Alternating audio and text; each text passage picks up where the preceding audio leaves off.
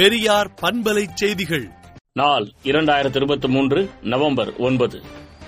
இலங்கை மலையக தமிழர்கள் மாநாட்டில் தமிழ்நாடு அமைச்சர் பங்கேற்க விடாமல் செயல்பட்டதும் முதலமைச்சரின் வாழ்த்தை ஒலிபரப்பாததும் அற்பத்தனமே என்றும் திராவிடர் கழக தலைவர் ஆசிரியர் கி. வீரமணி அறிக்கை விடுத்துள்ளார்.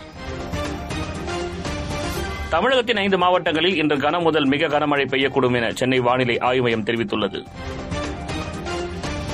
மாநிலத்தின் நிதி வளத்தை பொறுக்க மக்கள் மீது சுமை ஏற்றக்கூடாது என்று டிடிவி தினகரன் கூறியுள்ளார்.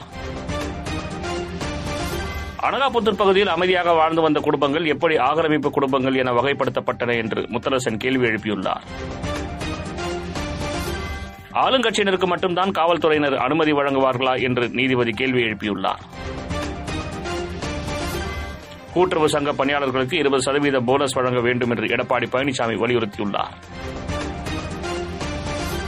ஆமினி பேருந்துகளில் கட்டண கொள்ளையை தமிழக அரசு கண்டும் காணாமல் இருப்பதற்கான காரணம் என்ன என பாமக தலைவர் அன்புமணி ராமதாஸ் கேள்வி எழுப்பியுள்ளார். வடகிழக்கு பருவமழை இயல்பை விட பதினைந்து சதவீதம் குறைவு என தெரிவிக்கப்பட்டுள்ளது. பீகாரில் அறுபத்தைந்து சதவீத இடஒதுக்கீடு மசோதா சட்டப்பேரவையில் நிறைவேற்றப்பட்டது. தெலுங்கானா முதலமைச்சர் சந்திரசேகர ராவ் கபரெட்டி மற்றும் கஜ்வெல் ஆகிய இரு தொகுதிகளில் போட்டியிடுகிறார். கேஆர்எஸ் அணையிலிருந்து காவிரி ஆற்றில் வினாடிக்கு ஐநூற்று இருபது கன அடி தண்ணீர் திறக்கப்பட்டு வருகிறது.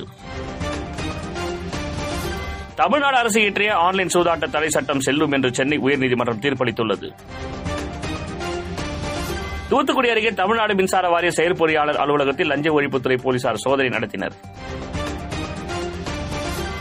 தமிழ்நாட்டில் ஐந்து மாவட்டங்களில் இன்று மிக பலத்த மழைக்கு வாய்ப்புள்ளதாக வானிலை ஆய்வு மையம் தெரிவித்துள்ளது. மூத்த புகைப்பட கலைஞரும் பத்திரிகையாளருமான சு. குமரேசன் மறைவுக்கு அமைச்சர் சாமிநாதன் இரங்கல் தெரிவித்துள்ளார்.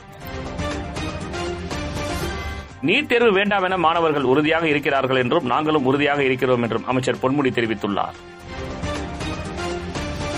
பயங்கரவாதிகளை குறிவைத்து சிரியா மீது அமெரிக்கா வான்வழி தாக்குதல் நடத்தியதில் ஒன்பது பேர் பரிதாபமாக உயிரிழந்தனர். எங்களுடைய பிணை கைதிகளை விடுவிக்காமல் போர் நிறுத்தம் என்பது கிடையாது என இஸ்ரேல் பிரதமர் தெரிவித்துள்ளார். இலங்கை சிறையிலிருந்து மேலும் முப்பத்தெட்டு தமிழக மீனவர்கள் விடுதலை செய்யப்பட்டனர். விடுதலை நாளேட்டை விடுதலை டாட் இன் இணையதளத்தில் படியுங்கள். பெரியார் பண்பலை செய்திகளை நாள்தோறும் உங்கள் செல்பேசியிலேயே கேட்பதற்கு எட்டு ஒன்று இரண்டு நான்கு ஒன்று ஐந்து இரண்டு இரண்டு இரண்டு இரண்டு என்ற எண்ணுக்கு பெரியார் எஃப் நியூஸ் என்று வாட்ஸ்அப் மூலம் செய்தி அனுப்புங்கள்.